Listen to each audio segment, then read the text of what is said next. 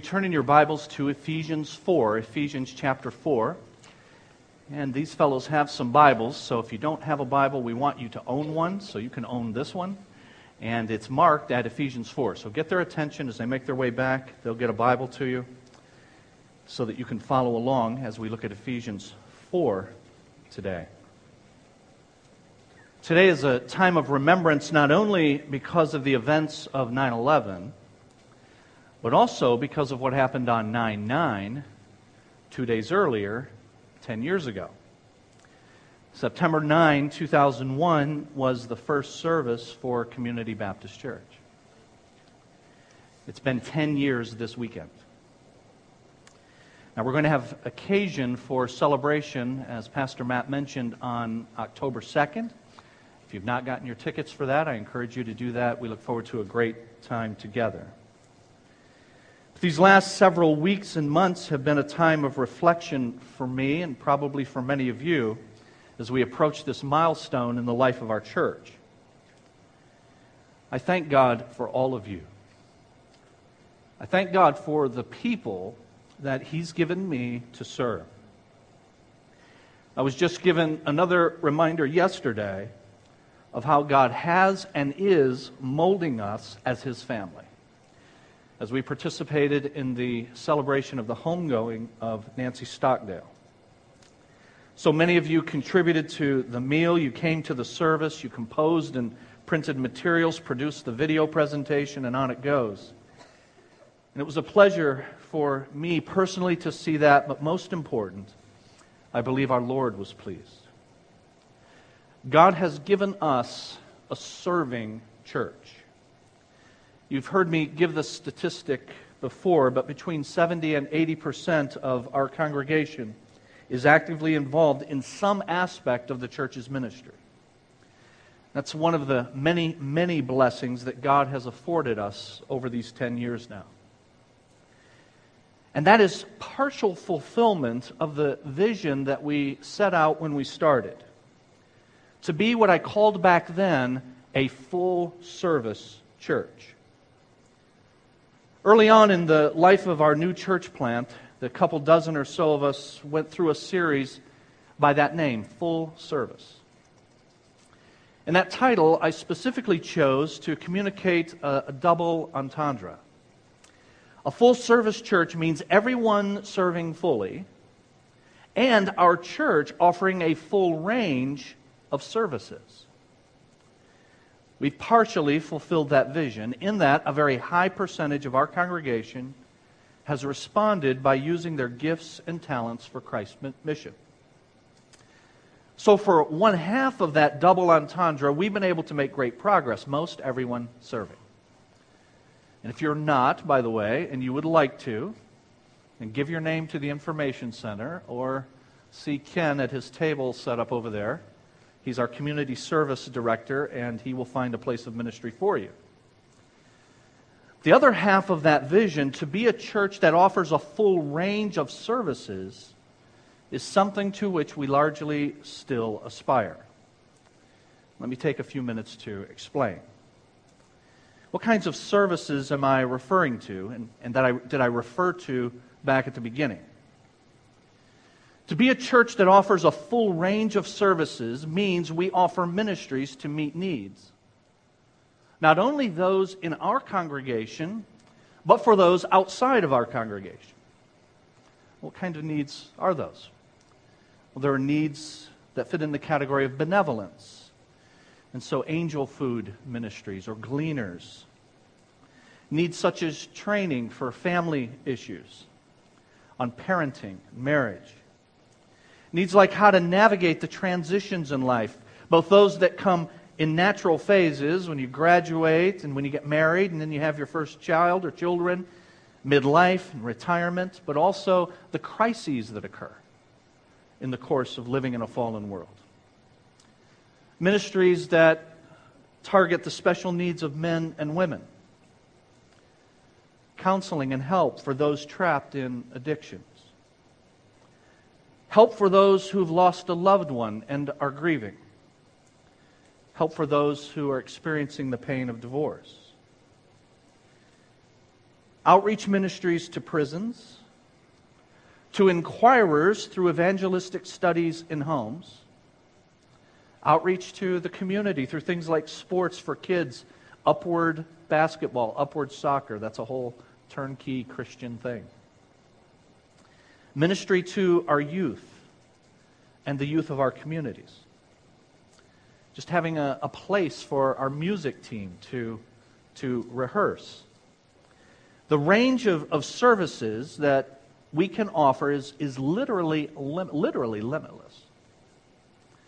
Ministries of, of inreach and ministries of outreach, the only limit to what can be done is our sanctified imagination. Now, that's what potentially can be done. There's what can be done, and there's what will be done. And what will be done can be limited by resources. Of course, if you don't have the human resources, if you don't have people who want to serve Christ and give their time and talent to do that, of course it will not happen.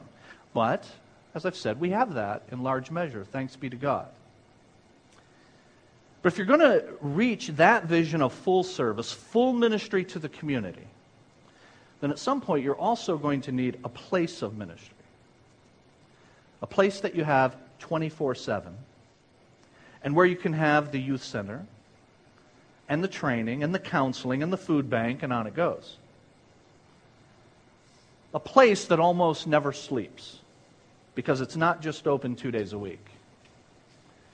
I've told you all for many years that churches waste resources by lavishing money into buildings that are open a couple of days a week. But rather, it's open every day with ministry taking place. And I've called that future place a ministry center. You all have heard me use that phrase for years now.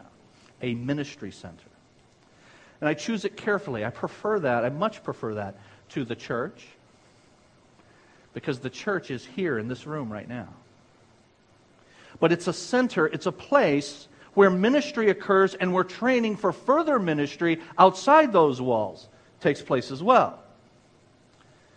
Since ministry in Scripture is the same word for service, you could call it then a service center. With regard to a ministry or service center, I told you all at our servants seminars this past winter that by the end of this year, we want to know what we're going to be doing with that, if at all possible. I updated those who attended our family meeting two weeks ago, saying that we've been actively looking and we made some offers. These are offers that will ultimately have to be approved by you, the church. I explained that we're looking for a place where we can conduct our ministry either all under one roof, if God makes something like that available to us, but failing that, then a place we can lease or buy that would accommodate six day a week ministry while we meet at the schools on Sunday and Wednesday for our all church gatherings. So, over the next few months, that's going to become clearer as to how God is going to work that out for us. By His grace, we'll be able to fulfill that goal by the end of the year. And at least know what we'll be doing for the short term, if not the long term. Now, I know that many of you are raring to go because you've told me with targeted, what I call targeted ministries. Because you have some experience in your background or you have some talent, some burden that the Lord has given you to pursue. And we want, we dearly want to assist that. We want to be a part of that. And I encourage your creativity on how to do it even before we have a, a ministry center. And if we don't have, if we don't end up by the end of this year with the ministry center all of us would like, then that's what the Lord has for us, and it's only limited by our creativity. But as an illustration, the men's ministry we're starting on Friday. It's something our church needs. It's something that we can, as a church, do to reach men in our community. But we've got the Allen Park uh, Recreation Center to do that. 6 a.m. It's creative, maybe dumb as well, but it's no, it's not dumb at all. We're really, really looking forward to this. But there will still be challenges and limitations, some of which perhaps our creativity cannot overcome. It'll mean some of our targeted ministries will wait until we have those resources. In the meantime, we need to ensure that we fully resource, now hear this, fully resource and pursue with utmost commitment and quality what I call our general ministries. There are targeted ministries, and then there are what I call general ministries. Our emphasis for now is general ministry. That is, ministry to what everyone needs. Those are the things that are staple for a church that absolutely cannot change.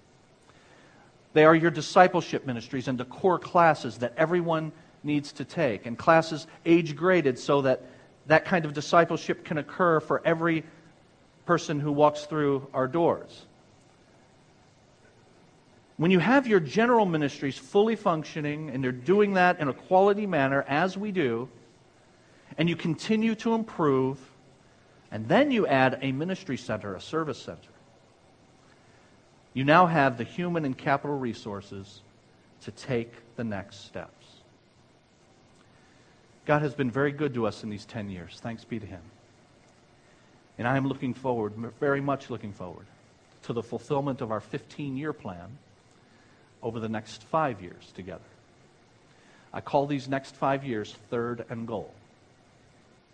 It's our third set of five years with the goal in view. We'll be talking about that a bit at our October 2 celebration dinner. But none of what has happened and none of what will happen in the future will occur apart from the supply of our gracious God. And so we need to ask Him.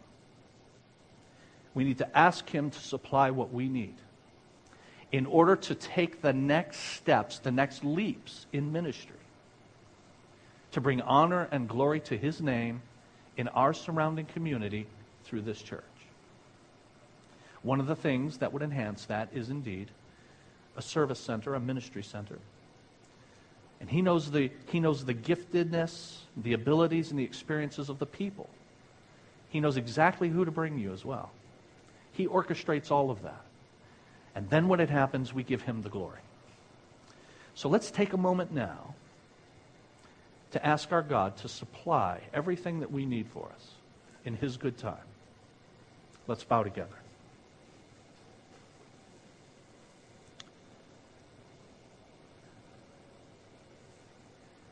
Father, again, we thank you that we can come to you as our Father.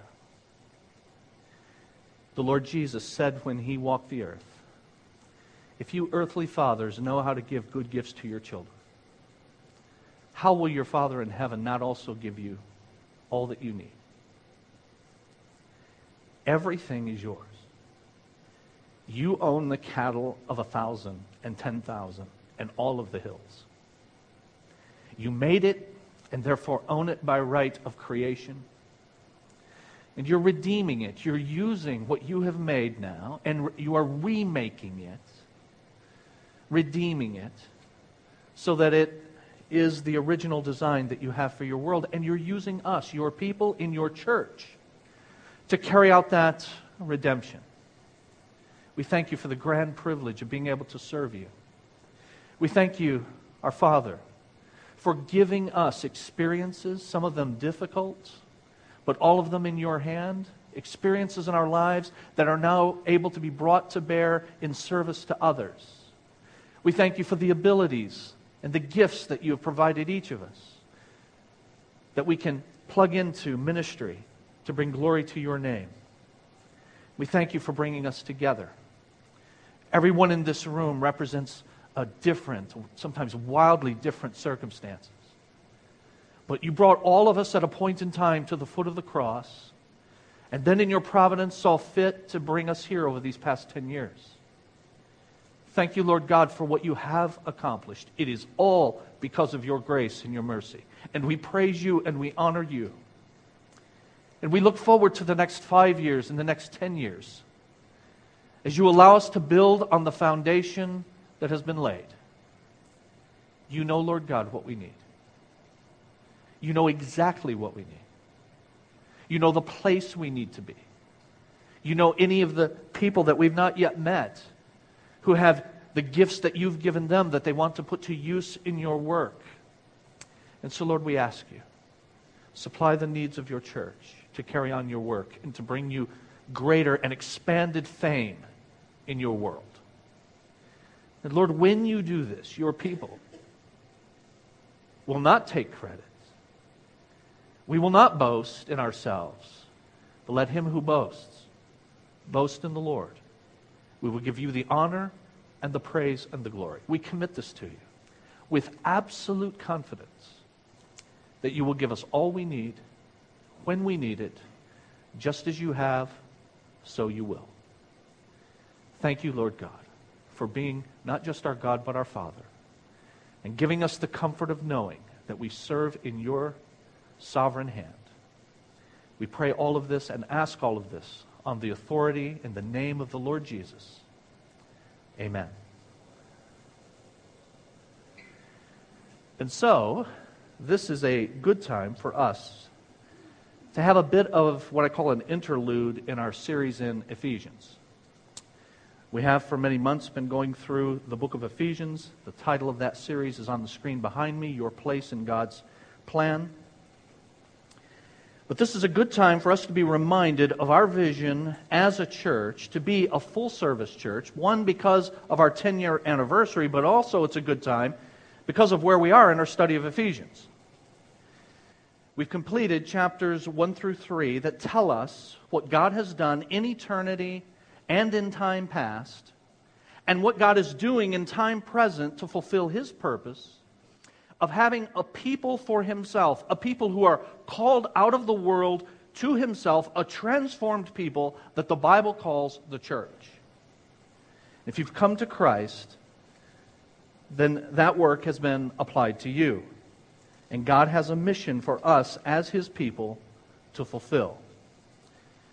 And then, beginning in chapter 4 and verse 1, we are told, Now, given all that God has done for you, in eternity and in time, now, verse 1 of chapter 4 says, Now do this, live a life that is worthy, that is consistent of the calling that you've received. And from verses 1 through 16 of chapter 4, we're told that a life that is consistent with the calling we've received from God is a life that's characterized by unity among God's people. The reason for that is, is that there is unity amongst the Godhead, the Father and the Son and the Holy Spirit. His people, therefore, need to be a unified people. Beginning in verse 17 of chapter 4. We're told that to live worthy, to live consistent of the calling we've received means that we are not only unified, but we are, are holy. That we live lives that are different from the surrounding, surrounding culture. If you look at verse 22, excuse me, verse 24, we're told to put on the new self, created to be like God in true righteousness and holiness. Verse 24, as I've been pointing out the last few weeks, says we're created to be like a God in true righteousness and holiness. So, what does that look like? And beginning in verse 25, then, we're given an explanation of what it looks like to live a different, holy, separate life from the surrounding culture. Verse 25 speaks of how we use our mouths and whether we use them for truth or otherwise. And so we saw three weeks ago that the new you that you're to put on is to be characterized. This holy life is to be characterized by truth. And then in verses 26 and 27, it speaks of, of anger and the fact that we are to put off anger and to put on conciliation.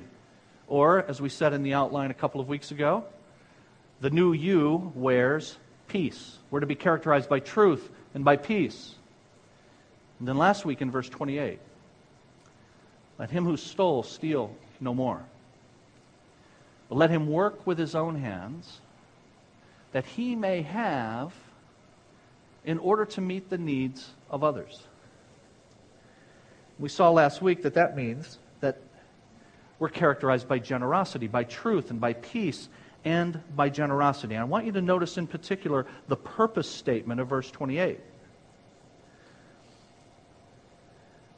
steal no longer, work, doing something useful, but here's the purpose statement that he may have something to share with those in need.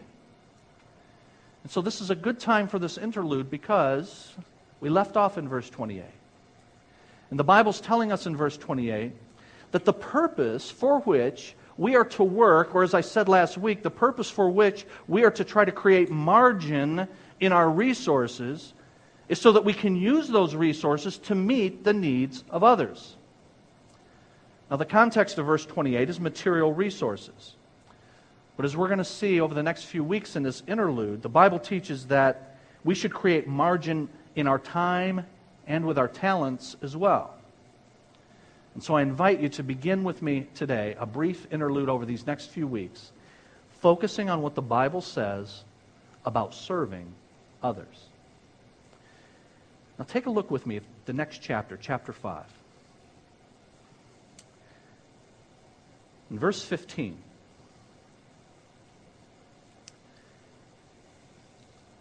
Be very careful then how you live, not as unwise, but as wise, making the most of every opportunity because the days are evil.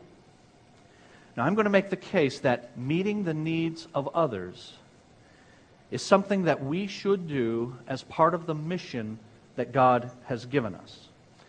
Now, how do I see that in chapter 5 and verse 15? Be careful then how you live, not as unwise, but as wise, making the most of every opportunity. Opportunity for what? If you want to answer that question, one good way to do that is to look at another passage that I'm going to put on the screen in just a moment.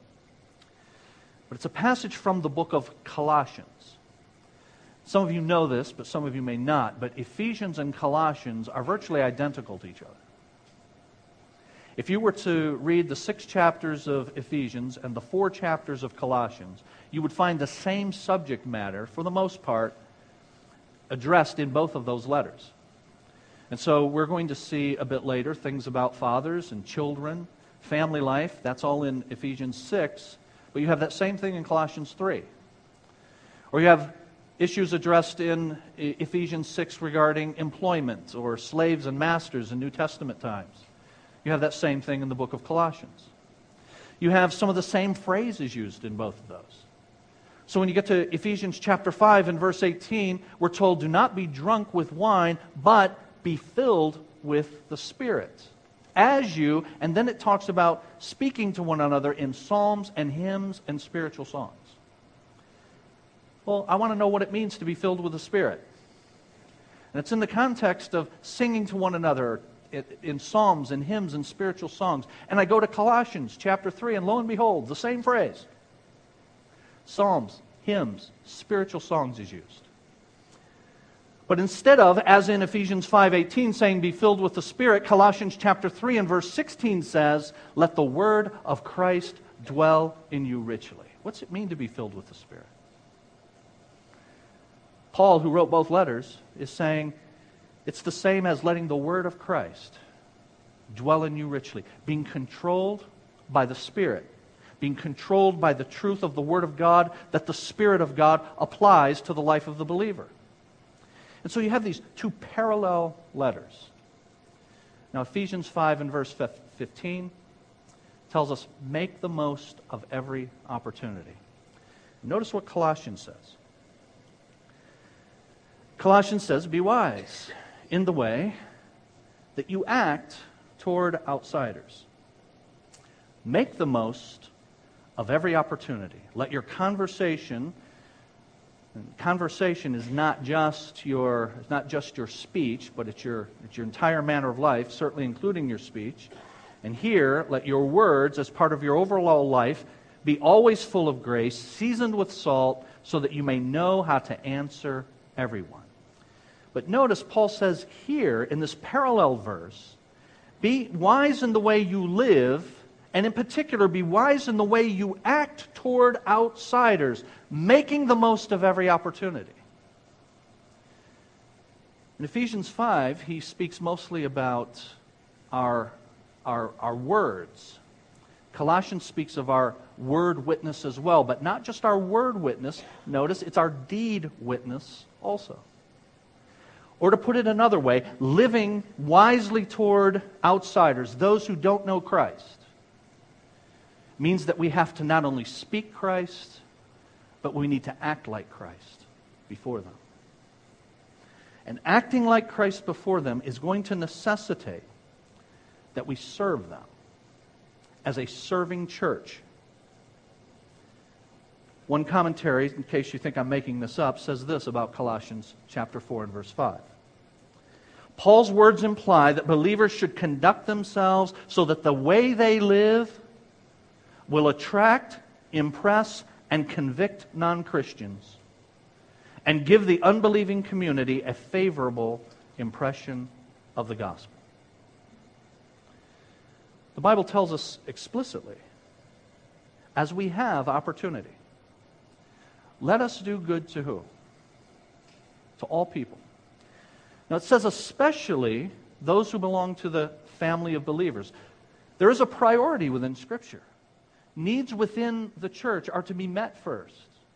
But the Bible is very explicit that we are to be people who are representing our gracious God and need to represent Him by the grace that we show to the surrounding community as part of what we do in living wisely in the world around us, making the most of every opportunity, doing good to all men.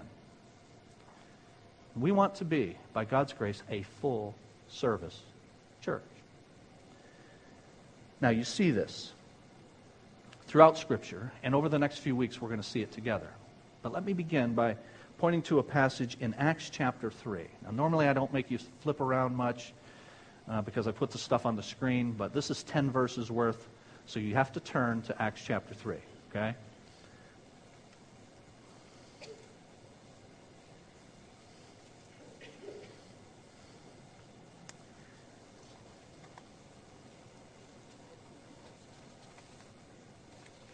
Acts chapter 3, and beginning at the top of the chapter, verse 1. One day, Peter and John were going up to the temple at the time of prayer at 3 in the afternoon. Now, a man crippled from birth was being carried to the temple gate called Beautiful, where he was put every day to beg from those going into the temple courts. When he saw Peter and John about to enter, he asked them for money. Peter looked straight at him, as did John. Then Peter said, Look at us. And so the man gave them his attention, expecting to get something from them. Then Peter said, Silver or gold I do not have, but what I have I give you. In the name of Jesus Christ of Nazareth, walk. Taking him by his right hand, he helped him up, and instantly the man's feet and ankles became strong. He jumped to his feet and began to walk. And then he went with them into the temple courts, walking and jumping and praising God. When all the people saw him walking and praising God, they recognized him as the same man who used to sit begging at the temple gate called Beautiful, and they were filled with wonder and amazement at what had happened to him. Now, we're not going to finish the outline that's inserted in your program. We're going to look at it over the next few weeks together. But I invite you to look at that outline because from this passage in Acts 3, we have a definition of what I mean by service or, or ministry. Service takes place when, and then this is actually under Roman numeral 2, so I didn't disguise it very well for you. But when divine resources, those divine resources meet human needs through loving channels to the glory of God. Divine resources, human needs, loving channels, and the glory of God. And there's a full definition of ministry or service for you. I'd like to take credit for it, but I stole it from a book called On Being a Servant of God. And Acts chapter 3 has all four of those those elements in it. Now, Acts chapter 3, some of you, if you're thinking and if you're still awake, is dealing with a miracle. You go, we are going to have a serious ministry center if you can do that. So, Brown, are you going to start lining people up and laying hands on them and then they start jumping and praising God? This is a, a miracle, a direct act of God. Through human agency, this miracle is done. And so, perhaps I don't need to, but let me just take a few moments to talk about why it is that God is still doing miracles, but he is not doing that through human agency. God still heals people, but he doesn't have divine healers like Peter and John. So God's not in a box, but God has determined that he is going to carry out his work in this day through the feet and hands of Jesus that are his church. Through non miraculous means, we will help as we are able with things that God did very often through miraculous means. Now, why do I say that? Why do I say that that's not happening? I'll do this as quickly as I can, but throughout Scripture, there are, if you care to jot it down, really four periods. As you look chronologically, as the Bible unfolds its redemptive story, there are four periods of time in which you have miracles taking place in abundance. The rest of the time, and these are relatively short periods of time, the rest of the time in scriptural history, you don't have much or anything said about miracles. But there are four epics, four times in particular, where this was, was happening. One of those was at the Exodus. In Exodus chapter 3, you remember that God tells Moses to go to Pharaoh and tell him to let my people go. And Moses is making as many excuses as he can for why he shouldn't go. You come to chapter 4 and verse 1, and Moses says, well, what if they ask me who it is that, that sent me? And in verses 2 through 9 of Exodus chapter 4, God gives Moses three miracles to perform to show that he is God's authorized representative. And so, the time of Exodus, so that Moses could be identified as God's messenger, as God's prophet, God's spokesperson, God did these miracles during the Exodus. And of course, we know the plagues that he brought upon Egypt and all of that, right? So that's one era. Then you have another in the ministry of Elijah and Elisha. They have a ministry to the northern kingdom in Israel. I won't go into to all of that. Who have backslidden from, from God. And as they perform this, as they perform this, this ministry, God attends their ministry and authenticates their message as his prophets through miraculous signs. Now you had a lot of prophets that came after Elijah and Elisha. None of them, or except one I'm going to show in a moment, very few of them did the kinds of things that Elijah and Elisha did. Why? Because God had already established these are my prophets. They speak through for me through the miracles that attended the ministry of Elijah and Elisha. Then you have another period in Daniel's time. Daniel was carted off to Babylon, you may recall. And God performed many miracles before pagan Babylon to show who the true and living God is, and Daniel and the three Hebrew children as his representatives. And then, most importantly, and no other time in history compares, even close, to the fourth period and penultimate, I just like to say penultimate period. Ultimately, the Lord Jesus is going to return. He's going to restore all things, and He's going to heal every broken body. He's going to raise all that know Him from the dead. And He gave a down payment on what He will do in mass in the future when he walked the earth 10,000, 2,000 years ago. And there was an explosion of miraculous activity in the ministry of the Lord Jesus and in his first followers, the apostles. A time that has not been seen since and nothing close. And it will not happen again until the Lord Jesus returns. And the Lord Jesus went around healing and his apostles healed. And you come to Acts chapter 3 and you have the apostles healing. And so these miracles authenticated the ministry of the messengers that God sent. And I want you to notice something about the character then of these miracles, though. Most often, these miracles were done to alleviate some form of human suffering. Have you ever thought about that? See, if God's only purpose was to say, This is my guy, well, then he doesn't have to do that through healing somebody, does he? If his only purpose was to say, This guy's special and he has my seal of approval, he can levitate a building. Wow, look at that. You better listen to this guy. Now, sometimes there were these just marvelous manifestations of God's power. In the time of Elijah and Elisha, there's a, an axe head that floats, showing God's power. But most often, it was not only authenticating, that was the primary purpose for the miracle, authenticating the messenger, but it also alleviated some form of human suffering. It was a healing, it was a resurrection from the dead, it was feeding people. why do you think that is? Because our God is moved with compassion at the needs of people. And we do through non miraculous means what they did through miraculous means.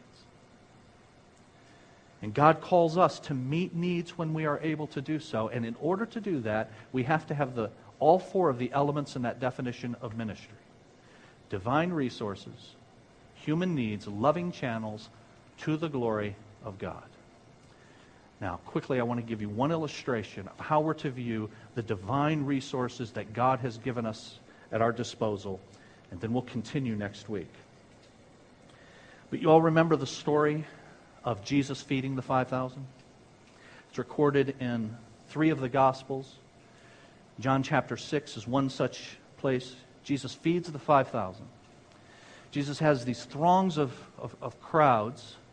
They've been with him most of the day. On a hot day, they are hungry, and Jesus' apostles say, They're hungry, we need to get them food.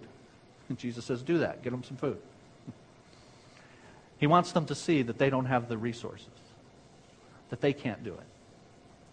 And so they start to scurry about to figure out how they can manufacture the food for this crowd.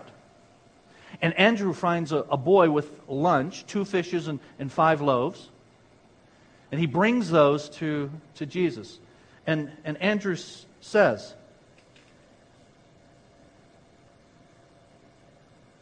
Here's a boy with five small barley loaves and two small fish, but how far will they go among so many? This is Andrew.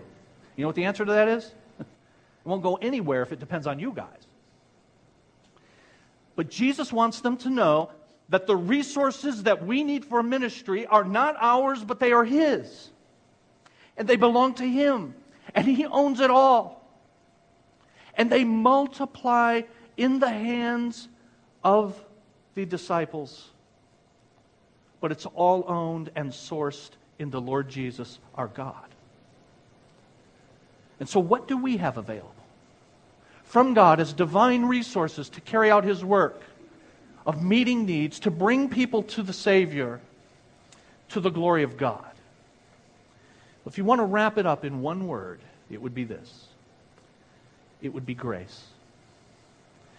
What do we have as divine resources from God? We have His grace lavished upon us in so many varied ways to then be loving channels into the needs that so many have. John chapter 1 says, from the fullness of His grace, we have all received one blessing after another.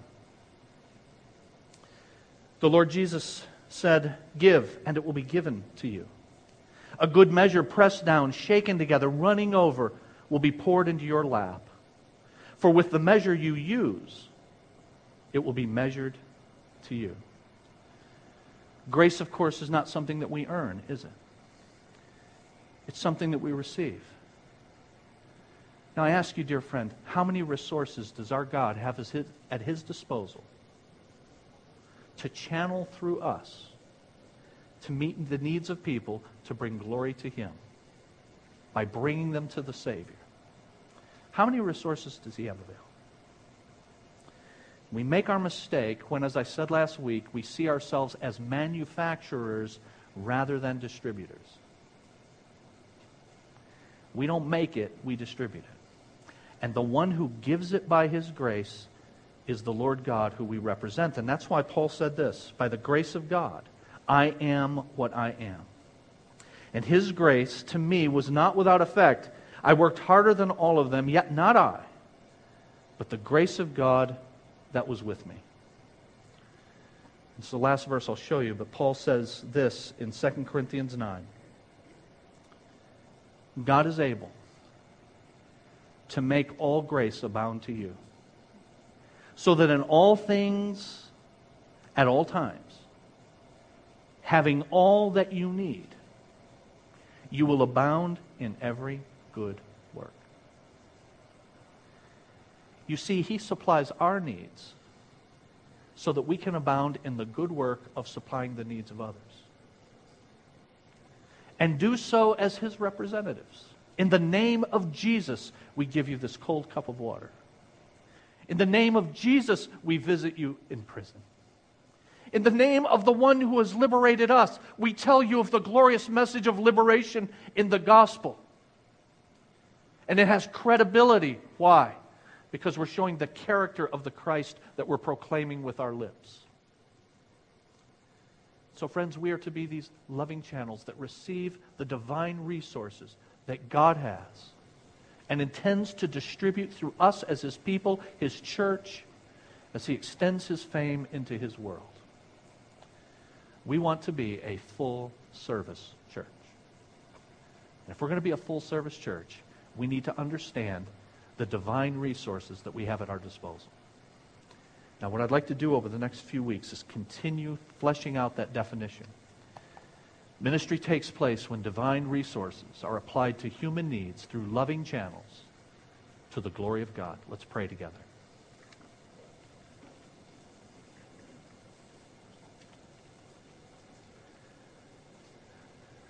Father, we thank you for this weekend and what it represents in your grace to us, your church. Thank you for these 10 years. Thank you for those that you have brought out of darkness into light, into relationship with the Son of God. Through the ministry of the people here, through the ministry of this light in darkness that is Community Baptist Church. We thank you for the great privilege of being involved in that. And Lord, we look forward with great anticipation to what you are going to do in and through us in the years ahead. We believe absolutely that everything we need belongs to you. You know exactly what and when we need it. And Lord, we want to use the divine resources that you give to us to be your loving channels into the lives of others. Help us over these next few weeks as we study together what it means to be a church that is fully serving together and fully serving to the greatest extent possible the needs of those around us. As we gain that excitement about what you've done and what you can do and are doing through us, we pray that we'll take steps forward in the mission that you've assigned to us. Lord, we love you because you first loved us, and we want to bring others to you to know the love that we experience every moment of every day. So help us to give ourselves attentively to what it is that we're studying so that we can take those next steps in the direction that you've assigned for us to bring you honor and glory. We pray all of this in the name of the Lord Jesus. Amen.